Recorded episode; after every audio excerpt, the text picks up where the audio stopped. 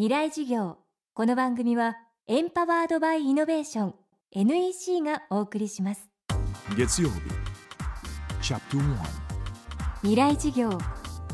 月曜から木曜のこの時間ラジオを教壇にして開かれる未来のための公開事業です。7年後2020年の東京オリンピック開催が決まりました。そこで今週はオリンピックと東京の街がテーマ講師は明治大学専門職大学院長市川博夫さんです。市川さんの専門は都市政策。東京の都市開発についても長年提言してきました。オリンピック開催で東京の街はどう変わるのか。未来事業1時間目。テーマは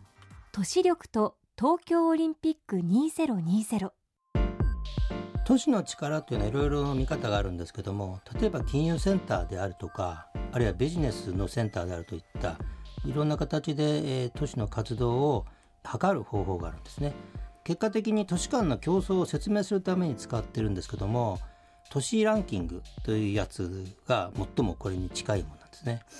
で私たちも2008年から実は都市総合力ランキンググローバルパワーシティインデックスというのを始めてます。でその考え方はその都市の総合力が結果的に都市の魅力を作り出していてそれによって、まあ、人々がやってくるあるいは産業がより活性化するとそういう基準になるというふうに考えてるんですね。でまあ、おかげさまでこの GPCI という都市ランキングは現在世界4大都市ランキングの一つというふうに言われております。で都市の総合力は何かということについては実は6つの都市の機能でこれを評価しています。経済研究開発文化交流居住環境交通アクセス。この6つの都市の主要な機能で各々の都市の力を見ようということを行っています。で同時に実はこのランキングでは都市の機能だけではなくて5種類の人々の評価経営者それから芸術家研究者さらには旅行者で最後に生活者。この5つのタイプの人々からの評価も行っていると。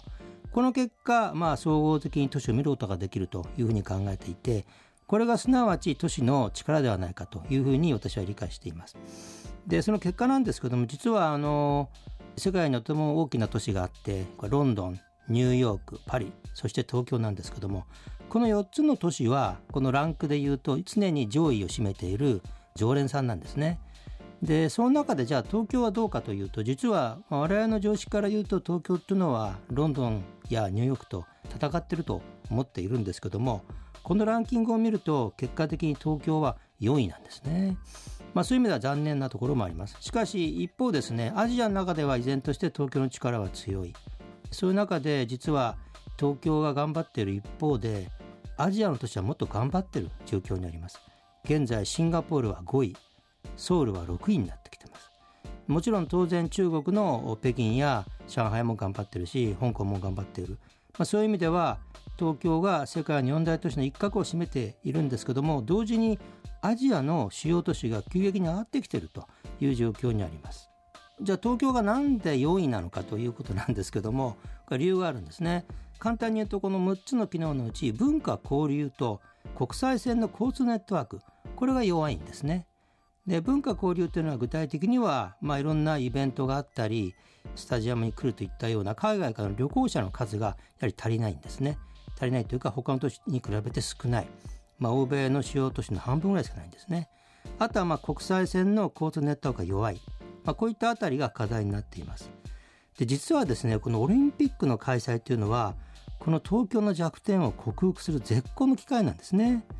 ちなみにロンドンでは2012年にオリンピックを行ったんですけどもこれによってロンドンはニューヨークを抜いて世界1位になったんですね。今回も間違いなくオリンピックは東京の力を上げるということが、まあ、期待できるし確信ができるというふうに考えています。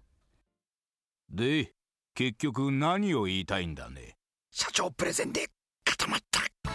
スキルアップの必要性を感じたら NEC のビジネス情報サイト「ウィズダムにアクセス。